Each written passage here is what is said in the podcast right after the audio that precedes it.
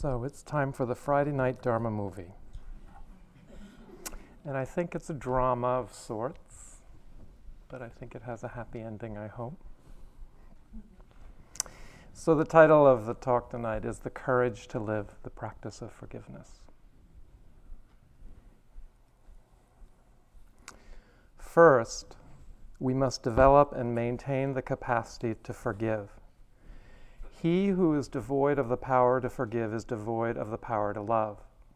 It is also necessary to realize that the forgiving act must always be initiated by the person who has been wronged, the victim of some great hurt, the recipient of some torturous injustice, the absorber of some terrible act of oppression. The wrongdoer may request forgiveness. He may come to him self like the prodigal, prodigal son moving up some dusty road, his heart palpitating with the desire of forgiveness. But only the injured neighbor, the loving father back home, can really pour out the warm waters of forgiveness. Those are the words of the great Dharma teacher, Dr. Martin Luther King Jr. And I am serious in terms of calling him my Dharma teacher because Dharma is the wisdom of the truth of things that is universal to all spiritual traditions. It doesn't matter whether it's a Buddhist tradition or any other wisdom tradition.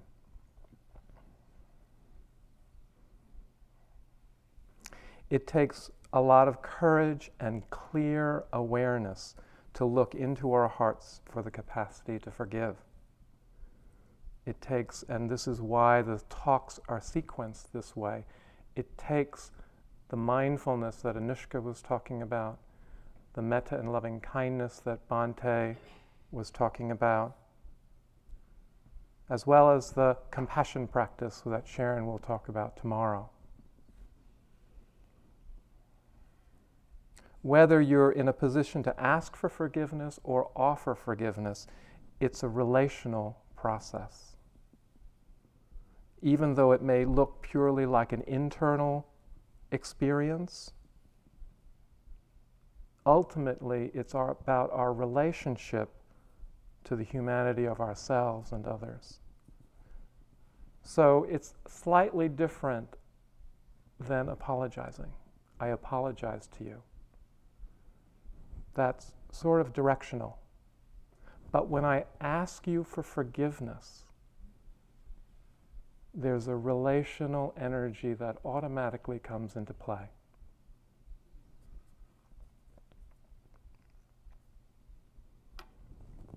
There's a distinction also between the act that harmed as between the act that harmed and the person that did the harming. So, as Bhante indicated last night, forgiveness is not about condoning or redeeming or pardoning or absolving or excusing or forgetting, sometimes that phrase, forgive and forget. They're all different than this practice of forgiveness. Those ideas are basically focused on the act that harmed me forgiveness is really about our intention towards the person who harmed us. How do we hold the person involved? Do I hold this person as a human being or a thing or something even worse? Forgiving the person or the human being not necessarily the act of harm or the injurious behavior. So, again, from Dr. King, forgiveness does not mean ignoring what has been done or putting a false label on an evil act. It means rather that the evil act no longer remains a barrier to the relationship. So, some of the teachings um, uh, suggest or invite us when we get into conflict or that when anger arises is to somehow remember the relationship. And one of the practices is um, if you're angry with someone, to give them a gift. It's as simple as that. And, and it's not as if the gift will resolve the conflict or the anger or, or make it go away, but just see what happens when there's a, a, a remembering that the relationship still exists. So I had an opportunity to practice that. Um, uh, my husband and I have been together for about nine years, but before we got together, he was married to his wife for 28, raised two children, and, um, and the divorce was really acrimonious, as you might imagine. And yet, there were two children involved that um, all of us still wanted to stay connected. Um, uh, because they were about to start their families and get married. And, and we knew that the weddings of these two children were in the near future. And yet there was this incredible acrimony, going, pain, suffering that was arising. And so at some point in time, Stephen and I went on a vacation, and you know how you buy things and give things to, you know, your mom and dad or your your best friend or whatever and and the idea arose between us that we needed to give her a gift without any expectation.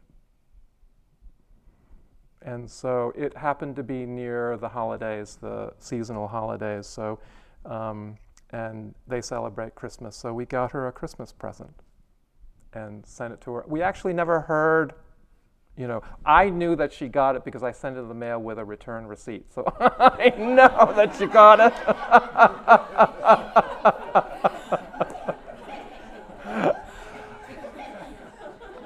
know, there was no thank you, and that's fine. And we made it through those family events, which you know, you know, weddings, funerals, whatever they are, can be a vortex of family patterns, right? And we made it through all of them. Ajahn Jumnian, who comes to the West Coast, I don't know whether he's been to the East Coast, but he's one of the uh, Thai meditation masters that, that are currently living. He, he, is in southern Thailand. And he tells this story um, um, that um, in the not so recent past, Thailand is a country that is 98% Buddhist. And, um, and there have been a lot of uh, sort of colonial efforts to uh, uh, send missionaries in and to convert uh, the country. And some of the methods uh, that were used were quite subversive. You know, they, I don't know if, if some of you have been to Asia, but in, in relatively rural Asia, um, they have an interesting news broadcasting system. It's, um, it's a little Volkswagen bug with four loudspeakers going in each direction, and it goes around town broadcasting the news. And so um, uh, there was a time in which uh, um, in the, in the, they had hired local folks to basically slander these senior Thai monks um, by saying, you know, by saying basically the worst things that they were having liaisons with women or they were amusing money or, you know, whatever it was that would basically defame these these um, senior uh, religious leaders. And that was what was happening to Ajahn Jumnian in his hometown. And um, but everybody in the town, everybody in, you know, goes to the temple at some point in time because it's the community center and there are holidays and, and, it, and you pay respects to your ancestors. And, and so eventually, the person who drove this Volkswagen bug eventually ended up in temple. And um, and, and he shared with Ajahn that he was the a person who was doing this slander, and um, that uh, they had offered him a large sum of money, but that, and, and that because he had um, a large family of six children, and one of them was incredibly ill, and he couldn't find any other work. You know that it was the it was the way that he that he could actually survive. And without blinking an eye, Ajahn turned to him and said, "You do what you have to do in order to survive. I give you my blessing." There was not even a pause the forgiveness was like water that, that flowed. And eventually, this man um, um, took on robes with, ordained with Ajahn. The Pali word for forgiveness is khama, which sometimes is, it's not the kamma of karma, K A M M A it's spelled K H A M A, and it also means the earth. So the earth has come up before in our Dharma discussions. A mind like the earth is unshakable with the intention to create non harm, even when we are harmed ourselves. When you forgive me for harming you, you are aware that you have a choice. You have a choice. You can choose the path towards less suffering, which is deciding not to retaliate, which is deciding not to continue a cycle of suffering, which is usually called retribution. You simply lift yourself out of the quicksand of resentment. And it's a gift that you give yourself as well as the perpetrator. So, the formal practice of forgiveness um, in the way that, that has come to the West is, is, is offered in three directions. And personally, I'll, if I have time, I'll talk about a fourth that I've incorporated into my own practice. So, the three directions are forgiving self, Asking for forgiveness from others is the second direction. The third direction is forgiving others. And the fourth direction is really forgiving the reality of the First Noble Truth. Forgiving those circumstances that are beyond anyone's direct control.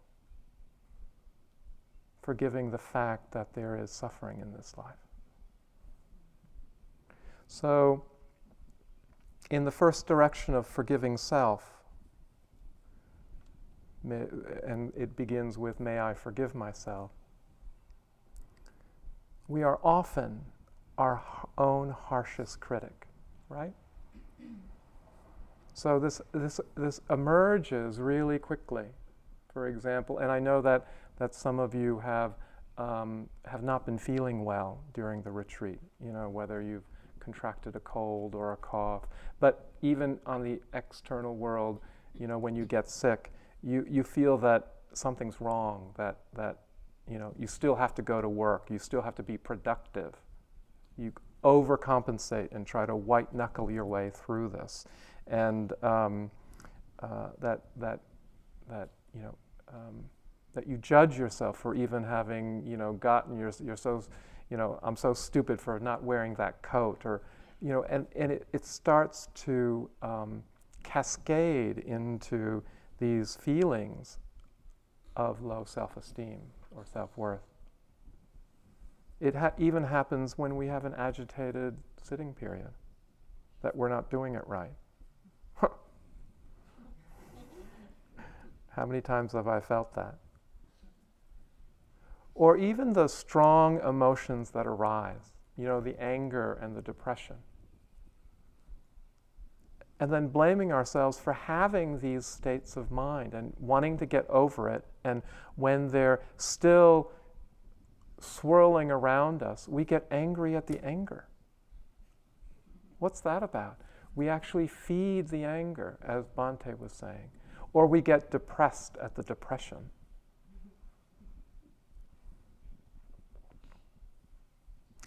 This is why the instructions around or the invitations around the awareness practice is so important.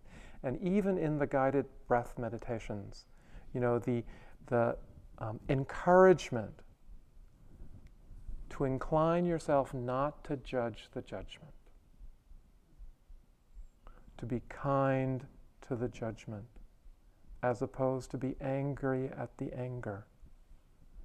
As soon as you meet that judgment for what it is, and you feel it, without wanting it to be anything other than it is, you are actually beginning to dissolve it. You're not feeding it. It's not, you know, uh, non judgment of the judgment is not a cute turn of the phrase. It's really a profound practice. So we know that life gets really hard and difficult.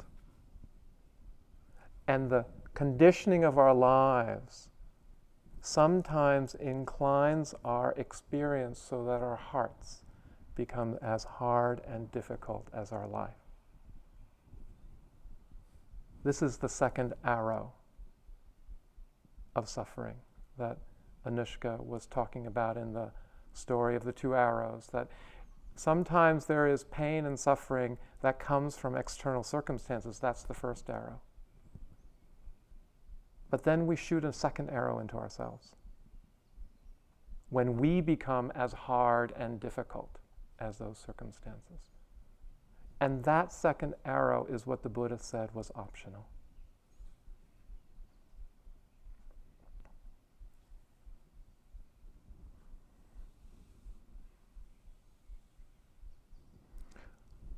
One aspect of, of easing our ways into this practice of forgiving ourselves is really recognizing our own merit. Just recalling the goodness that you've done to yourself in your life, that you've done to others. Letting yourself really sink into the experience of how good you are as a person. How many times have you ever done that? Huh. And so some of the invitation in the, in, at the end of the sitting period is, is see if you can appreciate yourself and appreciate your efforts. Even if you're a blubbering mess, even if it's chaos, because you're a good mess. because in spite of the mess, you're really a good person. And you pick up the pieces. And as you know, that phrase, sometimes we need to have a breakdown in order to have a breakthrough. It's a breakdown of ideas of who we think we are of who we can be, of what we can or cannot control, of our patterned way of thinking and behaving. Who would you be? What would you do if you never were separated from this sense of goodness and worthiness in your life? Our society devalues and diminishes us in so many ways. That phrase that, that has been current because of, the, of, of President Obama's campaign and Alice Walker, we are the ones that we have been waiting for, makes even more profound meaning. We talk about wise speech a lot. Wise speech is part of the precepts, wise speech is part of the Eightfold Path. The most important things we say in the world are the things we say to ourselves. What do we say? Do we say to ourselves that we are good, that we belong here, that we deserve happiness, and that we can actually achieve it. The Buddha said that birth in, in this form of being human is so very precious. So the metaphor is a beautiful metaphor. It's this vast ocean in which this giant sea turtle is living. And every hundred years, this sea turtle comes up for air to the surface. And in this vast ocean, there is this um, uh, wooden circle, wooden um, uh, ring. And the chances of being born a human are the chances of this giant sea turtle coming up once every hundred years, getting a breath of air through the ring in this vast ocean. That is how infrequently beings are, are reborn into this human form. It is that precious. He didn't say that men were more precious than women. He didn't say that one culture is more precious than another. He didn't say that heterosexual beings are more precious than gay or lesbians. He didn't say that people who have more power are more precious than people who have less power. He didn't say that less angry people are more precious than more angry people. he simply said that all beings born into this human form are precious because we all have the capacity to awaken.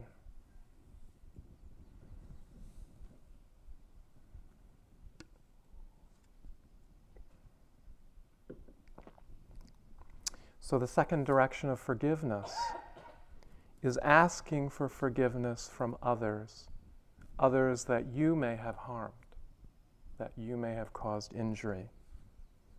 I ask for your forgiveness is the beginning of that practice. It really is acknowledging our own mistakes and imperfections, that we're still learning in this life, that we haven't gotten there. And likely no one has. And so we're, we're, we're on this collective journey, and that's something that is universal, that connects us, regardless of background, culture, gender, orientation. And, so, and this is, goes second because sometimes it's easier to ask for forgiveness after we have accepted our own imperfections, after we have forgiven ourselves. just exploring that vulnerability so that that vulnerability feels um, possible to share with another. And, the, and there is, of course, the fear that comes up when, when one is vulnerable uh, for asking for forgiveness. Setting the intention, again, not being attached to the outcome because we can't control what that person is going to offer us or not. But one image I love is, you know, when, when the fear of vulnerability comes up. Because vulnerability is a human quality. At some point in time, every single person in this room has felt vulnerable, regardless how, of how strong you are. What if the world were too vulnerable? What a, what a tender place that would be to live. So this was written by a doctor, Abraham Verghese, who is a um, he's of East Indian origin, but he grew up in Ethiopia, and um, uh, he's a he's actually a, uh, quite an accomplished physician and worked in the um, in the early days of the AIDS crisis in, in, the, in the Appalachian uh, states. Um, but he also is an incredibly co- accomplished writer. He went to the Iowa School, uh, writing school. And um, so he writes this in the New York Times. He's in Texas now. With the first busloads of uh, Katrina refugees about to arrive in San Antonio, the f- call went out for physician volunteers, and I signed up for the 2 a.m. to 8 a.m. shift. On the way, riding down dark, deserted streets, I thought of driving in for night shifts in the ICU as an intern many years ago, and how I would try to steel myself as if putting on armor. My first patient sat before me, haggard, pointing to what ailed her, as if speech no longer served her. An antibiotic and a pair of slip ons from the room full of donated clothing and a night with her feet elevated, that would help. Near the end of my shift, a new group of patients arrived. A man in his 70s with gray hair and beard came in looking fit and vigorous. One eye was milky white and sightless, but a glint in his good eye was good enough for two. His worldly belongings were in a garbage bag, but his manner was dignified. He told me that for two nights after the floods, he had perched on a ledge so narrow that his legs dangled into the water. At one point, he said he saw Air Force, Air Force One fly over, and his hopes soared. I waited and waited, he said, but no help came. Finally, a boat got him to a packed bridge. There again he waited. He shook his head in disbelief. Doc, they treat refugees in other countries better than they treated us. I'm so sorry, I said. I'm so sorry. He looked at me long and hard, cocking his head as if weighing my words, which sounded so weak and inadequate. He rose, holding his hand, holding out his hand, his posture firm as he shouldered his garbage bag. Thank you, Doc. That's all I needed to hear all they got to say is sorry. All they got to say is sorry. Driving home, I remembered my metaphor of strapping on armor for the night shift. The years have shown that there is no armor. There never was. The willingness to be wounded may be all we have to offer each other. We all have received injuries, and we all have injured others. When we injure others, can we remember how that felt for us when it happened to us? One of the universal teachings cross culturally that parents give to their children when they make a mistake or they harm someone is how would you feel if that happened to you? It is something that we know deeply is a practice that is so human. In that empathetic and compassionate awareness, asking for forgiveness comes with greater ease.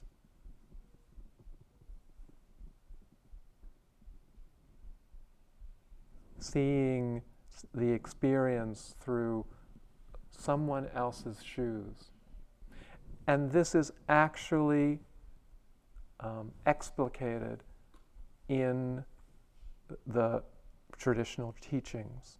In the Satipatthana Sutta, which is the discourse on the four foundations of mindfulness,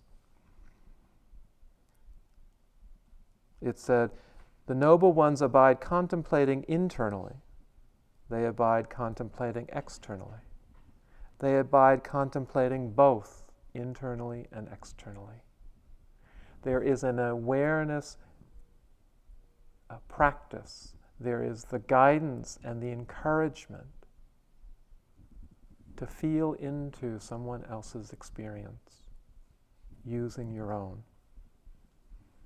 We are invited to become more and more aware of our impact on others and from that awareness to commit to learn from these events so that we create less harm in the world.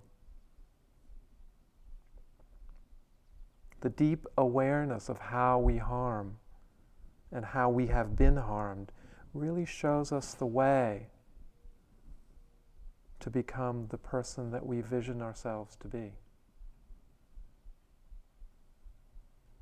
And of course, one key encouragement is to engage in this process without self judgment, but with learning.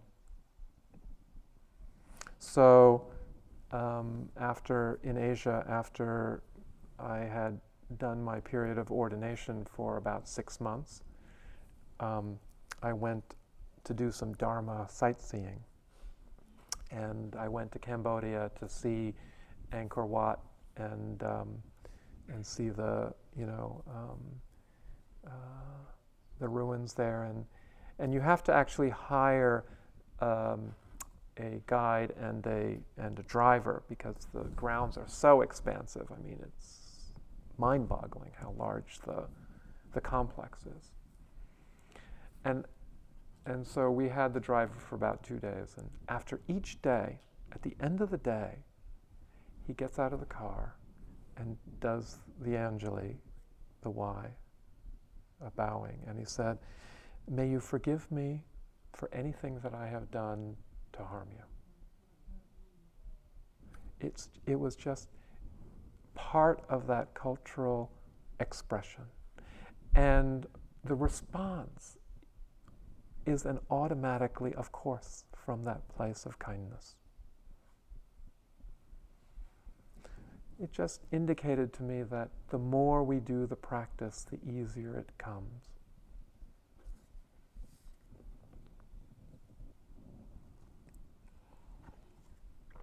And in a way, just like the metta practice, the, you know, the metta practice goes from self to loved one, benefactor, neutral person, difficult person. In a way, it gets progressively, um, it progressively stretches our capacity to open our hearts and our minds. So the forgiveness practice is like that too. So as we direct it to ourselves, as we ask for forgiveness from others, then we go to the third direction, which is forgiving others for harm that has come into our lives. And it's an incremental practice. The inclination, of course, is to go to the greatest harm that has been, you know, caused in our life because th- there actually feels as if there's some aversion to it. We want it to, we want it to be resolved. But the practice really invites us to start with an injury that, that, that is smaller so that we can feel our way into the experience and really know how it unfolds.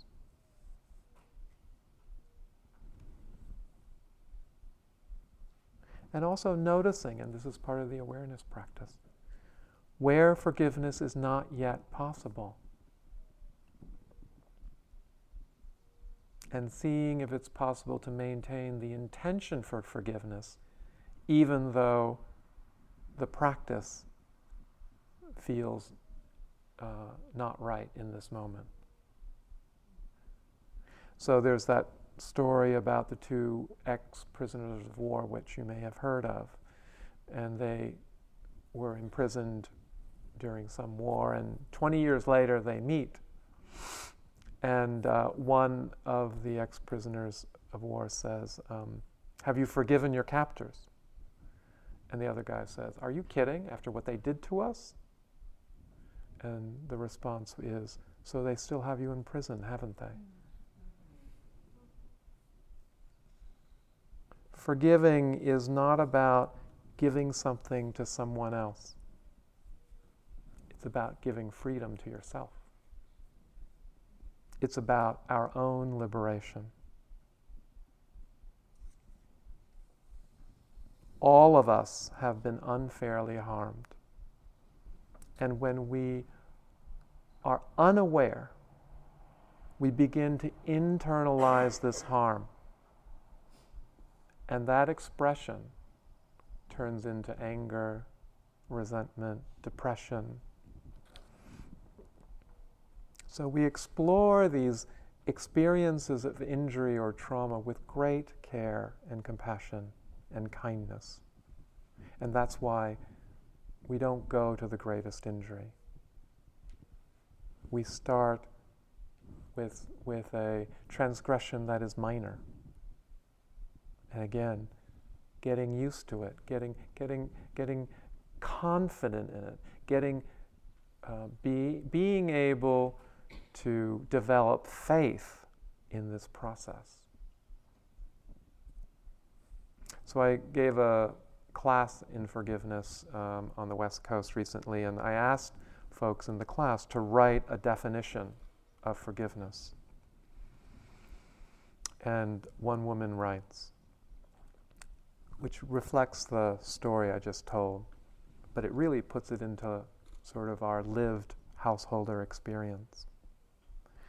21 years ago, I was denied a new position because, not because I was, wasn't qualified, but because I, they had decided to use it as a training for the up and coming.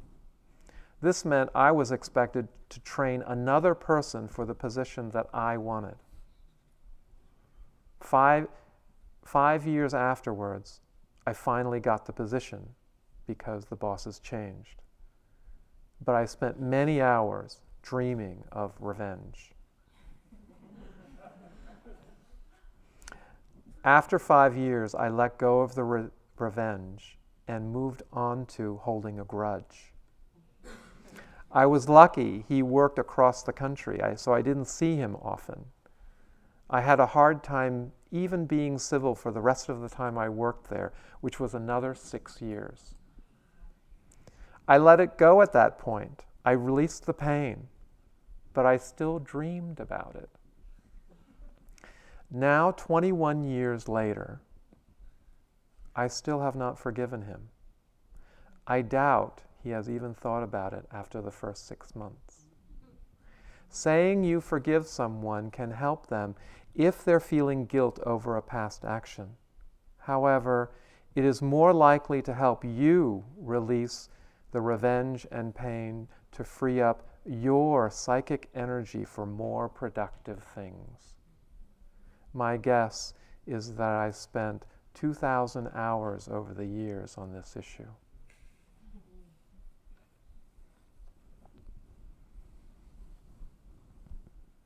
Forgiveness takes courage because it's a radical act. The Bhagavad, Bhagavad Gita says if you want to see the heroic, you look at those who can love in return for hatred. If you want to see the brave, you look for those who can forgive. This is radical because our usual cultural pattern is to meet energy with energy right? We meet anger with anger. And this is not to personalize it and to blame ourselves. This is a social piece of conditioning that has come to us as a legacy of thousands of years. And the reason I say this is because I, I had the um, opportunity to be on vacation in Paris once. And I went to the Louvre and I saw the piece of stone that um, the code of laws of Hammurabi were etched. And the translation was if a man put out the eye of another man, his eye should be put out. If he break another man's bone, his bone shall be broken. This is, this is the eye for an eye, tooth for a tooth. To return the same or greater harm to the injurer. This is 4,000 years of conditioning.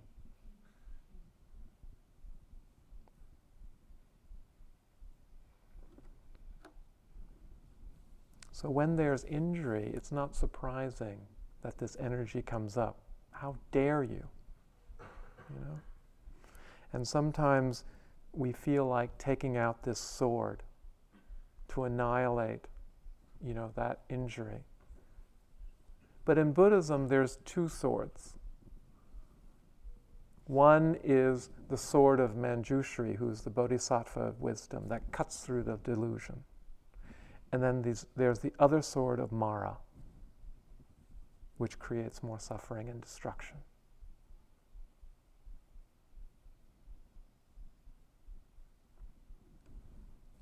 So, with awareness, even though we know that there are two swords, we have a choice of whether we're going to destroy or whether we're going to live our life with wisdom.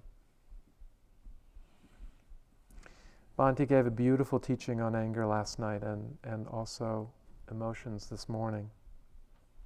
Why are we conditioned to get on that train of revenge and anger and hatred?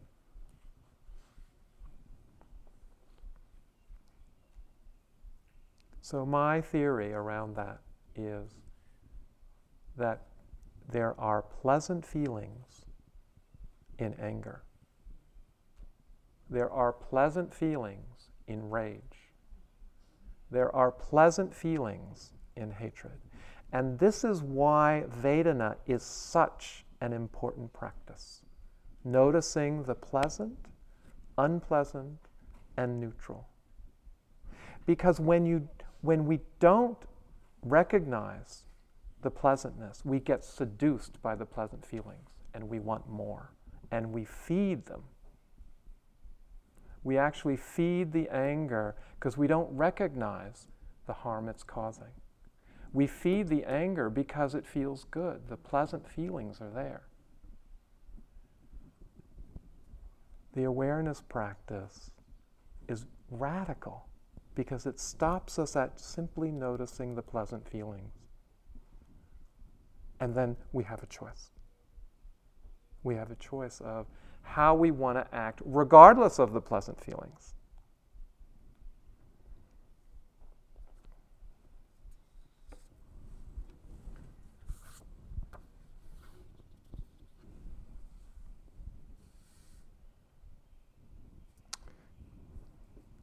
Also, I want to talk about this lived experience of forgiveness. That there's an ebb and flow, that it's an organic process as opposed to a destination or a, an end that we get to. Forgiveness is not an outcome to strive for my experience is actually there is no formal ending. I mean, even though we want closure over something, that forgiveness is a process that's alive and lives because we are alive and live. And so there's this, you know, there's this process that we sometimes the heart opens and there's that generosity of offering the forgiveness and then we feel that, oh, it's resolved. But then it comes up again. You know, and, and as you sit on your cushion, it's said that everything in your life comes up when you get on that cushion or chair. This is an experience that's more intense than any psychotherapy, right? Because you go to the therapist for an hour a week, but you're with yourself 24 7 here. So everything comes up and the memories come up. And you, th- and you would think, I thought I dealt with that. And here it is again. There's an ebb and flow, and just the ability to watch it, to be kind to that, as opposed to judging, I should have gotten over this. This is 21 years ago, or whatever it was. It's just like a flower that opens and closes. Everything in life pulses Everything in life has that movement. And it's like any physical injury. If you have a physical injury and you heal from it, you never obliterate the experience.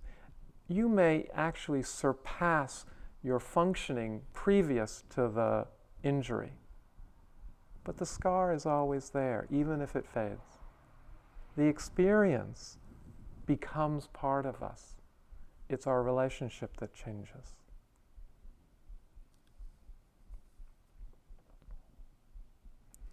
And we don't have to do it right now. We don't have to forgive today or in this moment. Just setting the intention to be able to forgive in the future creates a different pattern in our lives. So, committing to forgive as opposed to committing to continue the injury. So, one more example. Um, I live in a very beautiful place in San Francisco. I'm very fortunate. Um, about 20 years ago, um, I had this opportunity to rent this small uh, in-law apartment in this in this house, and um, and the owner lives in it. And uh, last March, um, the house next door got rented for nine thousand dollars a month, and we found out that the people who rented the house bought the house across the street to renovate it. They bought it for two million and put another two million to renovate it.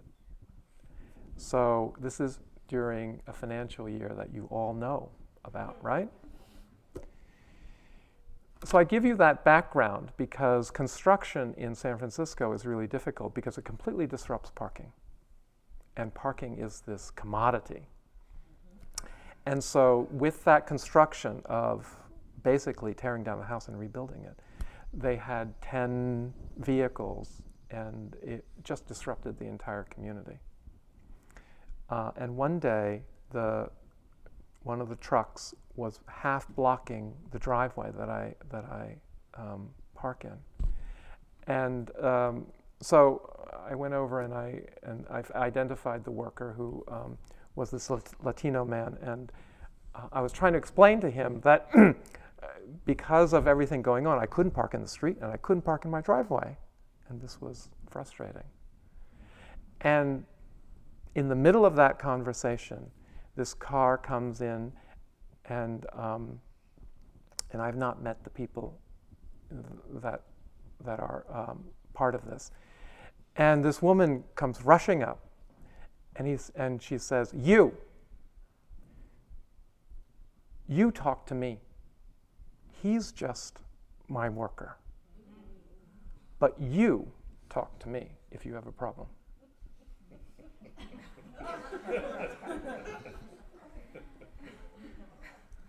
I can't tell you how many bells rang.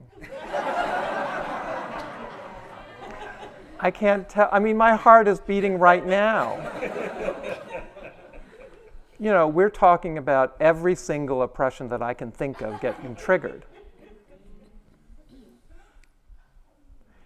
And in spite of that, the only thing, and so, I mean, of course, the language, you know, the self talk, the most important things are what you say to yourself. The self talk that was arising, I can't say in this room.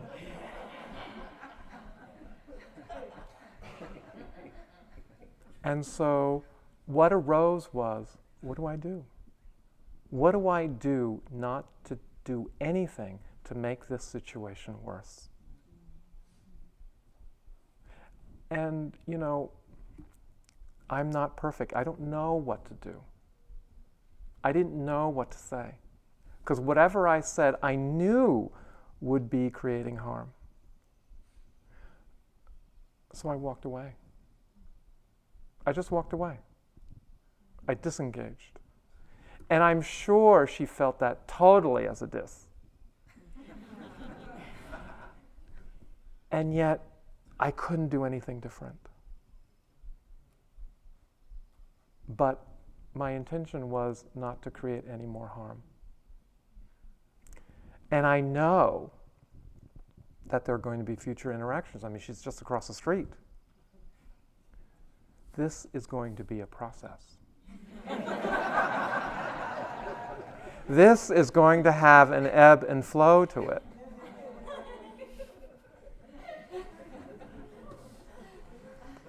I'll tell you about it next year.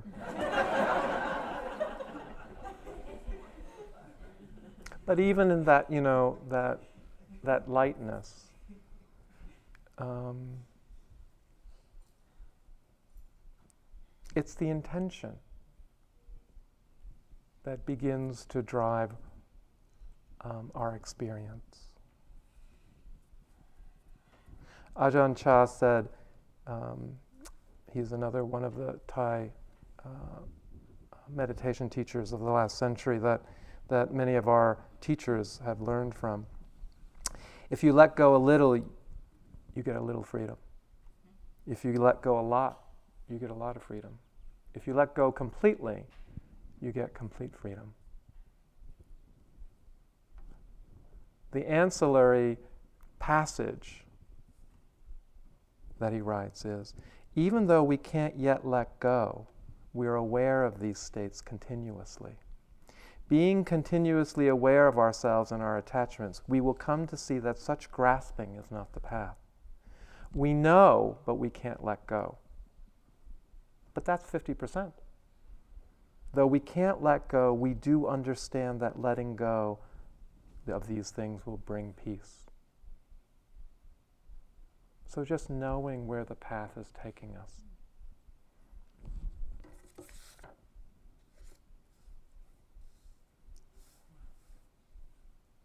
This letting go, this letting go part of forgiveness is, um, feels like, can feel like such an insurmountable um, uh, challenge. So I don't know if you have read uh, Dreams of Dreams from My Father. That was written by um, Obama before he uh, before his presidential campaign. But when I started reading it, um, it was right in the beginning, and this story just stopped me. Um, and it was about Barack's father, whose name is also Barack. After long hours of study, my father had joined my grandfather and several other friends at a local Waikiki bar. Everyone was in a festive mood, eating and drinking to the sounds of a slack keyed guitar, when a white man abruptly announced to the bartender, loudly enough for everyone to hear, that he shouldn't have to drink good liquor next to, and he used the N word.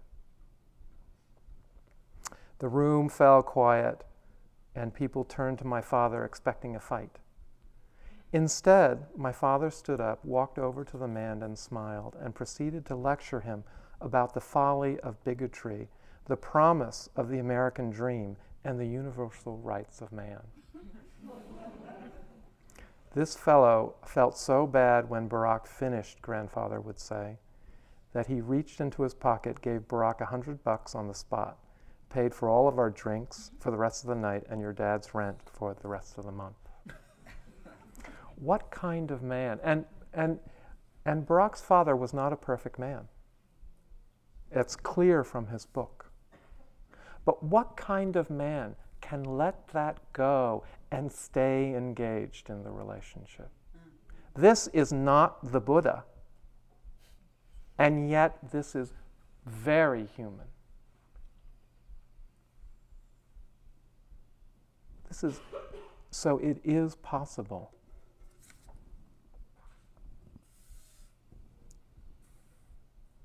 And it's not simple. So Bhante has a, a, much deeper knowledge of the Abhidharma than I do, Buddhist psychology.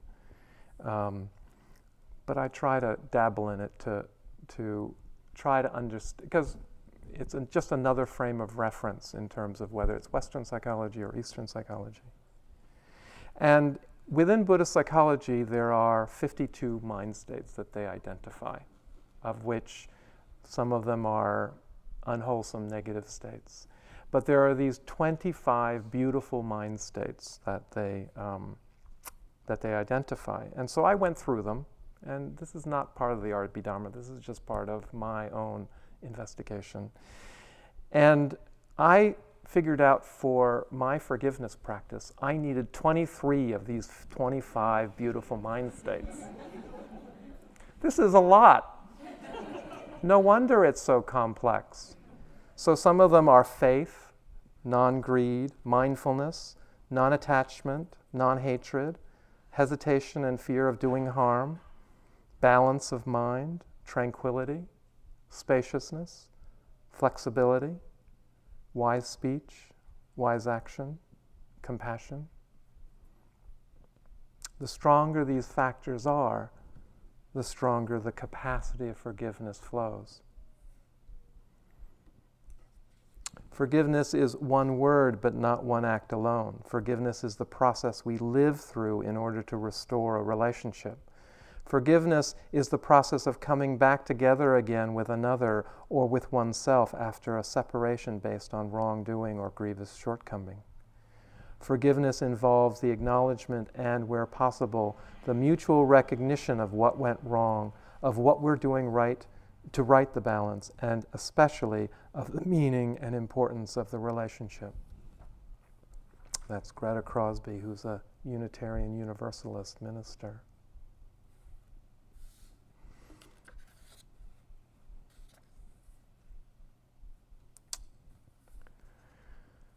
So, the fourth direction of forgiveness is forgiving the pain of life, the reality of the First Noble Truth.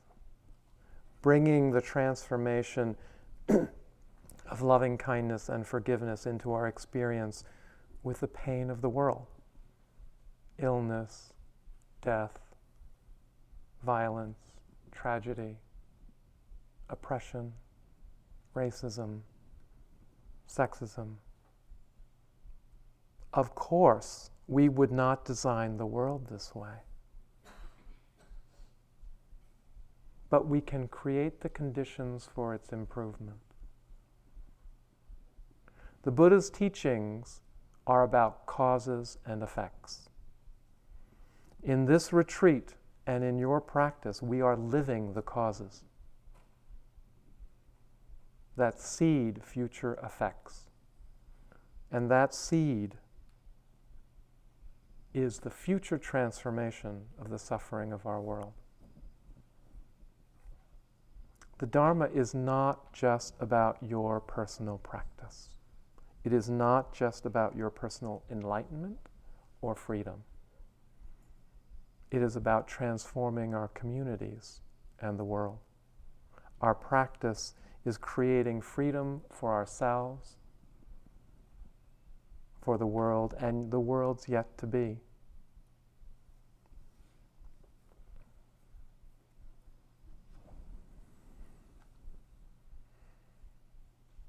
So I want to wish everybody in the room a happy Juneteenth. It's today.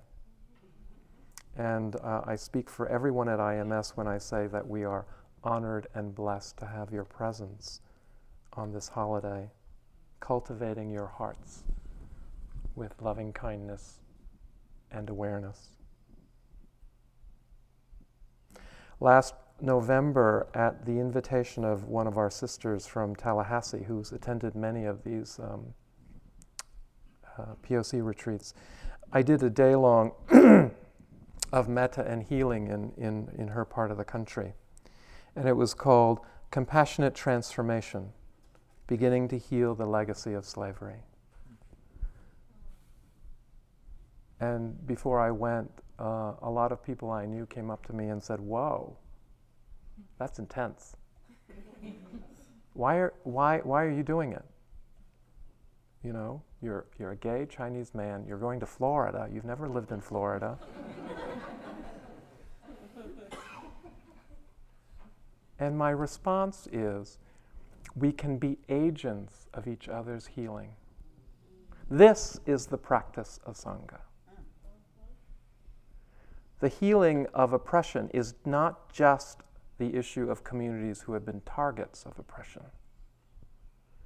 So I stand with my brothers and sisters in their healing because I need them to stand when I am healing my own life experience.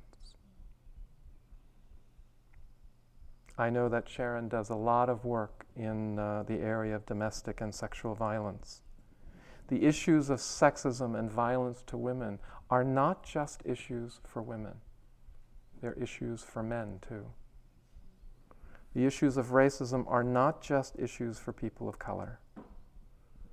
The issues of heterosexism is not just an issue for gay people. The practice invites us to stand in community and Sangha with those who suffer, whoever they are, in order that they may heal, to cover each other's backs with a cloak of kindness. And so we may collectively heal and eventually forgive and let go. As that woman was saying, to free up psychic energy to do the work that we're really meant to do. I don't see this as a passive practice, and I know that there's been some comments around that. You have made the courageous step of coming into predominantly an all white community to experience universal teachings. These teachings have yet to make an intimate path into our multicultural communities. But it is a fact that Dharma, when the Dharma enters a culture, it both changes that culture and is changed by it. It has happened over and over and over again. I don't see the passivity of this practice. I see the power and the immensity of this practice. Who is going to show us how to bring our Dharma practice into our everyday lives, into our specific communities? You are. You are the spokes of the wheel that radiate out into your families and your communities. And even, even if you, you know, don't go into intensive practice, if you, do, you know, just being who you are, affecting the people around you, your loved ones, your family, your communities, you begin to change their lives too. I was in Washington and one Latino man stood up and said, I can't wait for the Dharma to come into my community. So it could be interpreted two ways. I can't wait until the Dharma comes into my community. But I actually feel that he meant, I cannot wait for the Dharma to come into my community. I have to do something about it. That's what I heard.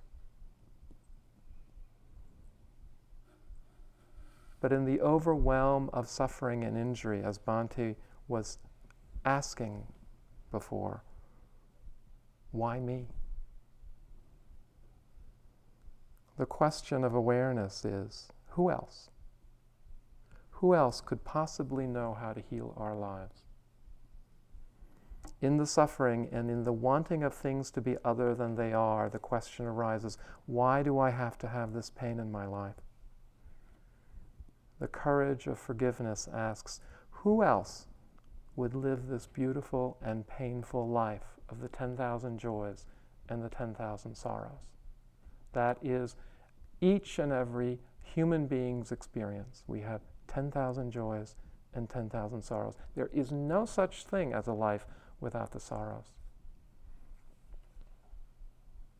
Who else can move towards letting go and forgiving this first noble truth of the fact that there is suffering. The power of forgiveness is about how we restore our hearts to, in order to restore the world. And in the midst of adversity, we create these beautiful lives. So, a brilliant example of this is in spite of the legacy of so much suffering, we have elected a president who represents the possibilities that were previously beyond hope. In spite of so much suffering, each of us has not lost sight of who we see ourselves to be, of how we wish to live our lives. In spite of so much suffering, each of us has created a beautiful life here. Or we wouldn't be in this room. And this beauty, in the midst of adversity, whatever it is, by another name can be called freedom.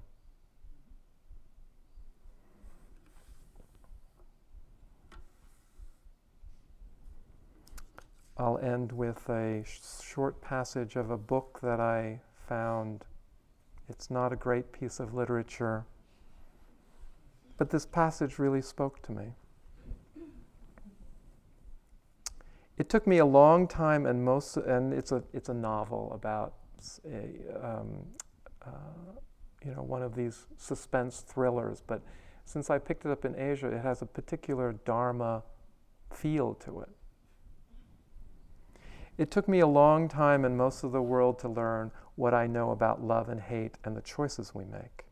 But the heart of it came to me in, in an instant when I was chained to a wall and being tortured. I realized somehow through the screaming in my mind that even in that shackled, bloody helplessness, I was still free. Free to hate the men who were torturing me or to forgive them. It doesn't sound like much, I know. But in the flinch and the bite of the chain, when it's all you've got, that freedom is the universe of possibility. And the choice you make between hating and forgiving can become the story of your life.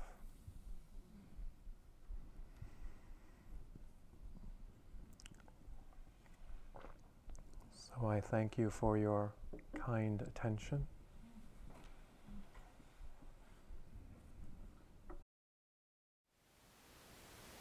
Thank you for listening. To learn how you can support the teachers and Dharma Seed, please visit dharmaseed.org slash donate.